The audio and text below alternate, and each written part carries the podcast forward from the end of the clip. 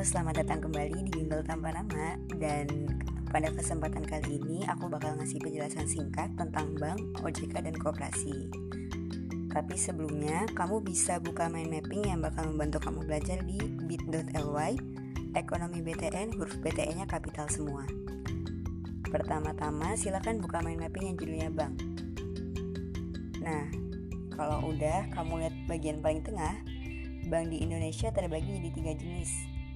Kamu bisa cek kotak yang warna peach, ada bank syariah, bank konvensional, dan juga BPR atau bank perkreditan rakyat. Yang membedakan apa?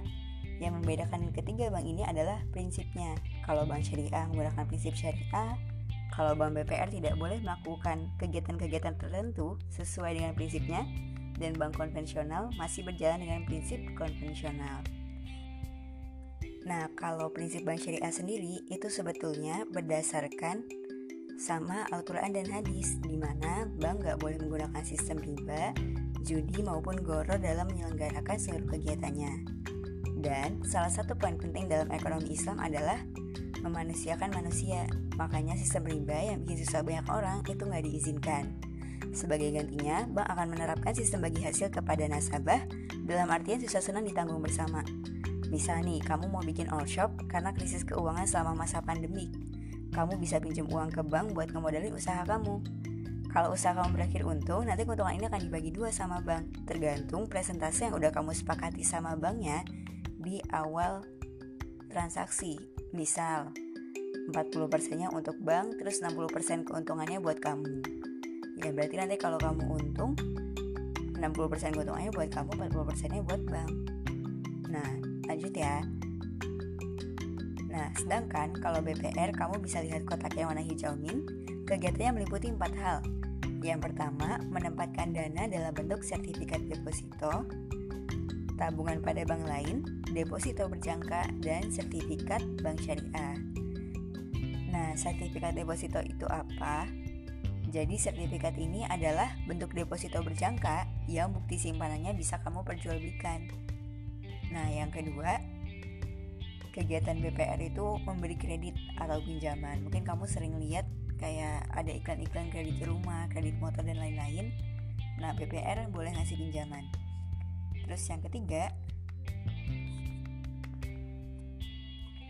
menyediakan pembiayaan dan penempatan dana yang berlandaskan sistem syariah. Pembiayaan tuh misalnya gimana? Jadi misalnya kamu mau beli motor nih, ya udah nanti banknya beliin motornya dulu buat kamu terus nanti kamu nyicil ke banknya gitu misalnya. Terus yang keempat mengumpulkan dana dari masyarakat dalam bentuk deposito berjangka dan tabungan. Nah kalau misalnya yang keempat udah lumayan paham ya mengumpulkan dana tuh ya berarti kamu nabung aja biasa nabung di bank gitu. Nah yang selain itu seperti yang tertera di kotak warna pink gak diizinkan misalnya membuat produk asuransi, melakukan kegiatan yang melibatkan valuta asing, dan menerima simpanan giro. Kalau kalian belum tahu, valuta asing itu perdagangan mata uang asing ya. Misal kamu main ke Korea, biasanya kan sebelum berangkat ke negeri kamu nuker dulu tuh uang rupiah ke mata uang Korea atau won. Nah, konversi mata uang ini disebut valuta asing. Terus Nah, terus istilah kedua yang mungkin kurang umum ini adalah simpanan giro. Pada dasarnya ini sebenarnya simpanan biasa yang bisa kamu tarik kapan pun menggunakan cek, bilet giro, atau sarana pembayaran lain lewat pemindah bukuan. Kalau kamu masih nggak kebayang, pernah nonton satu scene yang lumayan umum gak sih di drakor?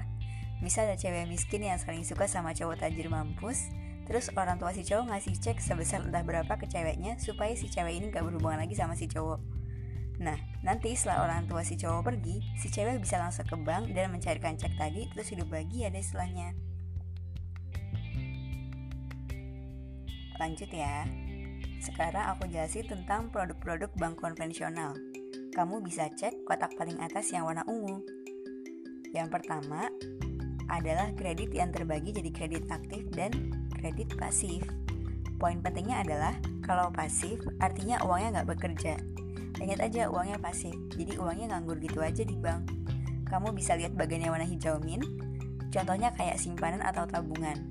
Mungkin kamu udah punya juga karena ini produk yang lumayan umum ya. Jadi kamu nabung di bank dan tiap bulan kamu akan dapat pembayaran bunga. Contoh lainnya ada giro. Balik lagi ke salah satu sindrakor yang aku ceritain sebelumnya, giro ini adalah salah satu bentuk simpanan yang bisa kamu tarik kapan aja lewat cek atau bilet giro atau sarana pemindah bukuan yang lain. Dan contoh terakhir adalah deposito. Sebenarnya deposito ini masih merupakan simpanan berjangka kurun waktunya bisa tiga bulan, bisa enam bulan, atau bisa juga satu tahun. Dan kalau nggak kebayang, ayo aja kamu bilang kayak gini ke bank, eh titip uang ya 20 juta, tahun depan ku ambil gitu. Walaupun ya sebenarnya sistematikanya nggak sesederhana itu sih. Tapi kalau mau gampang ya intinya kamu nitip ke bank terus kamu bilang tahun depan gue ambil ya gitu. Nah, deposito ini dibagi dua. Ada yang namanya deposito on call, jangka waktunya 3 sampai 30 hari dan jumlah uang yang kamu taruh di deposito on call relatif besar. Dan yang kedua, ada deposito automatic rollover. Ini adalah bentuk lain dari deposito berjangka. Bedanya, karena namanya automatic, ketika jangka waktunya habis, bank akan berinisiatif buat manjangin jangka waktunya. Yang kedua adalah produk kredit aktif, di mana bank akan minjemin kita uang dan uangnya ini bisa kita pakai secara aktif buat meningkatkan perekonomian, kayak bangun usaha, beli rumah, bayar sekolah, dan lain-lain. Contoh pertama dari kredit aktif adalah kredit dengan jaminan surat berharga. Kamu bisa cek kotak warna kuning. Nah, kredit dengan jaminan surat berharga ini sederhananya kamu minjem ke bank dengan cara bank ngebeli surat berharga kamu. Nah, terus surat berharga kamu yang tadi kamu jual ke bank itu secara nggak langsung akan jadi jaminan supaya kamu nggak kabur setelah pinjam uang. Contoh selanjutnya adalah kredit reimburse atau letter of credit.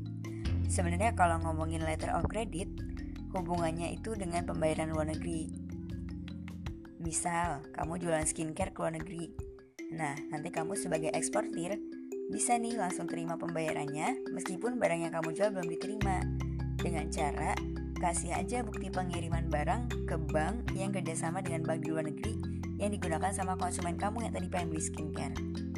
Contoh lain lagi, ada yang namanya kredit rekening koran. Rekening koran ini apa sih? Jadi rekening koran ini sebenarnya biasa digunakan sebelum mobile banking hadir. Isinya riwayat transaksi kamu selama ini. Nah, simpelnya ketika kamu butuh pinjaman buat beli motor misalnya, orang yang ngasih pinjaman itu butuh untuk melihat riwayat transaksi kamu supaya pasti aja gitu pendapatan kamu berapa dan kamu punya kapasitas atau enggak sih sebenarnya buat balikin uang mereka. Selanjutnya ada yang namanya kredit accept. Kredit ini adalah pinjaman untuk modal kerja yang bisa kamu ambil dengan menghubungi bank terlebih dahulu.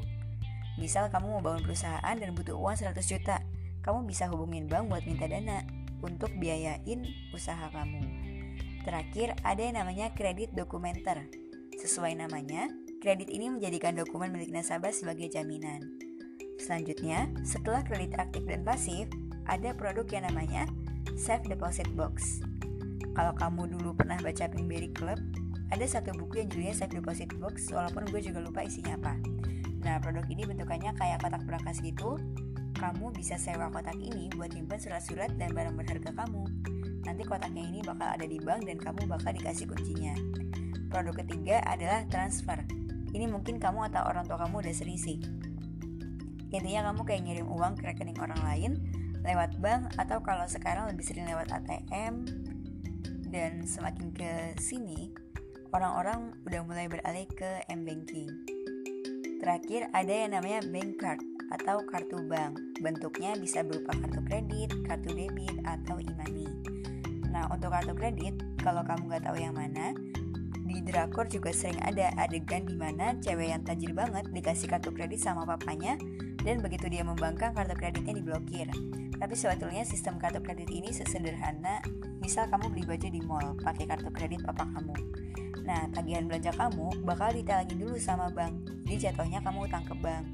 Terus nanti ya kamu bayarnya lunasin utangnya bukan ke toko baju tadi tapi ke bank karena utang kamu yang di toko baju itu udah dibayarin sama bank. Dan ada juga yang namanya tadi kartu debit. Ini sistemnya nggak ngutang, tapi kalau kamu malas bawa uang cash, kamu tinggal gesek kartu debit dan uang di rekening kamu bakal langsung berkurang. Dan yang terakhir ada yang namanya e-money.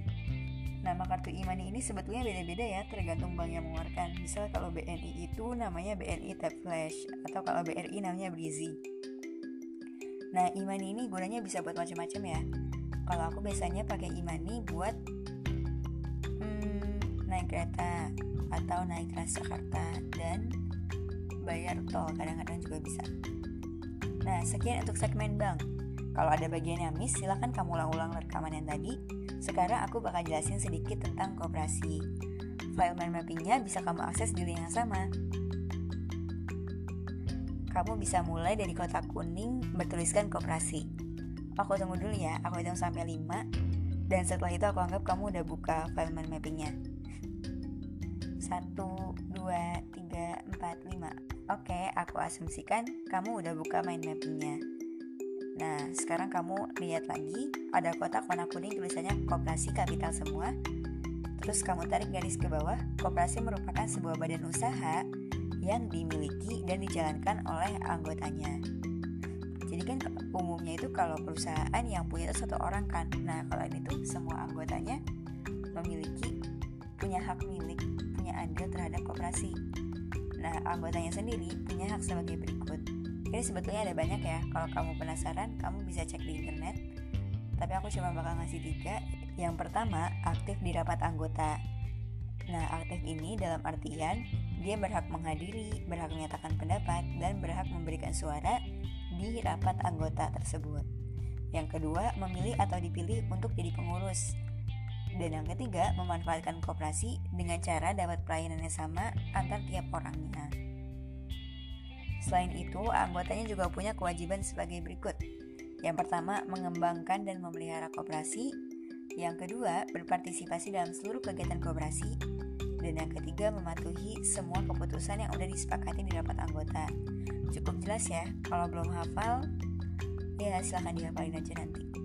Kooperasi ini berfungsi untuk memenuhi kebutuhan anggotanya baik dari sisi sosial, budaya, maupun ekonomi. Nah, terus tadi kan aku sempat singgung dia punya fungsi ekonomi ya. Jadi kita bakal lanjut bahas sebetulnya kooperasi ini dapat modal dari mana sih buat menjalankan usahanya?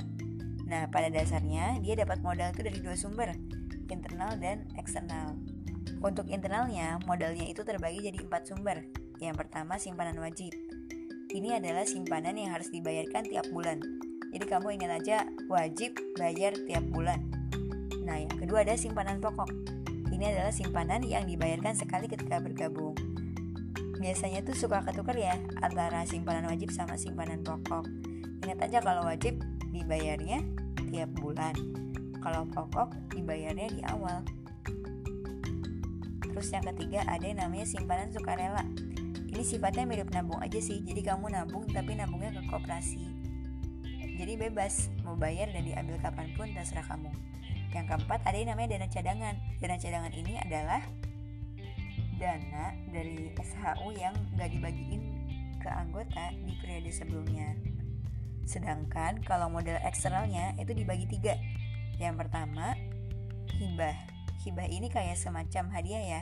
Jadi bisa berupa uang, bisa berupa lahan, dan bisa juga berupa barang-barang lain yang bersifat modal. Jadi benar-benar ada pihak luar yang ngasih secara ikhlas aja gitu ke kooperasinya.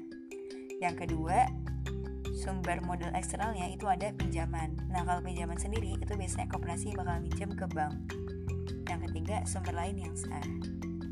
Sumber lain yang satu ya bisa dari mana aja ya, dari kooperasi lain juga bisa.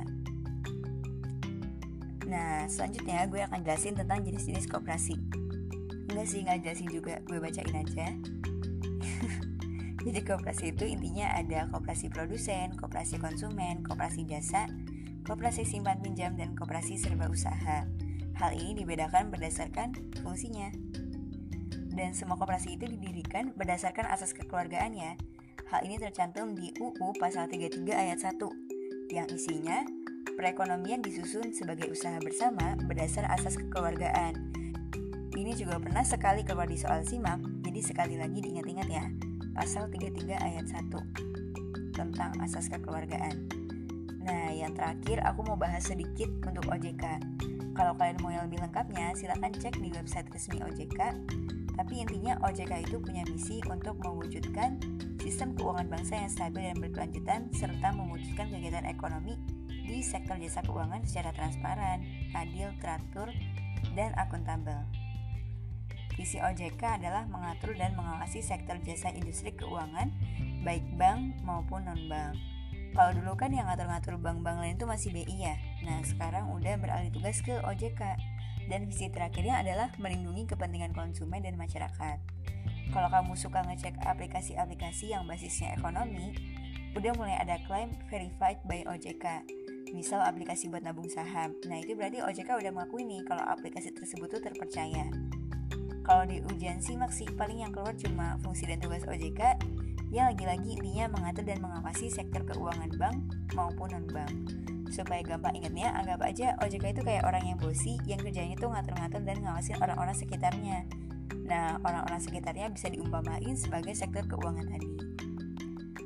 Sebenarnya kalau di ujian simak kenapa aku bahas ini dalam satu episode? Biasanya dari 15 soal. OJK, koperasi dan bank itu yang keluar tuh cuma satu soal. Kalau nggak tentang OJK, tentang bank, tentang koperasi.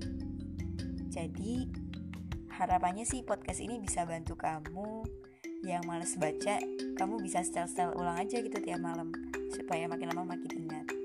Atau kalau kamu mau lebih paham lagi kamu bisa coba hmm, tempel mind mappingnya jadi kamu print mind mappingnya udah aku kasih dan kamu tempel aja terus kamu sering-sering baca sambil dengerin podcast ini. Atau kamu bisa juga coba ngejelasin ke teman-teman kamu yang sama-sama pengen ikut ujian mandiri Sekian podcast episode kali ini dan semoga bermanfaat ya.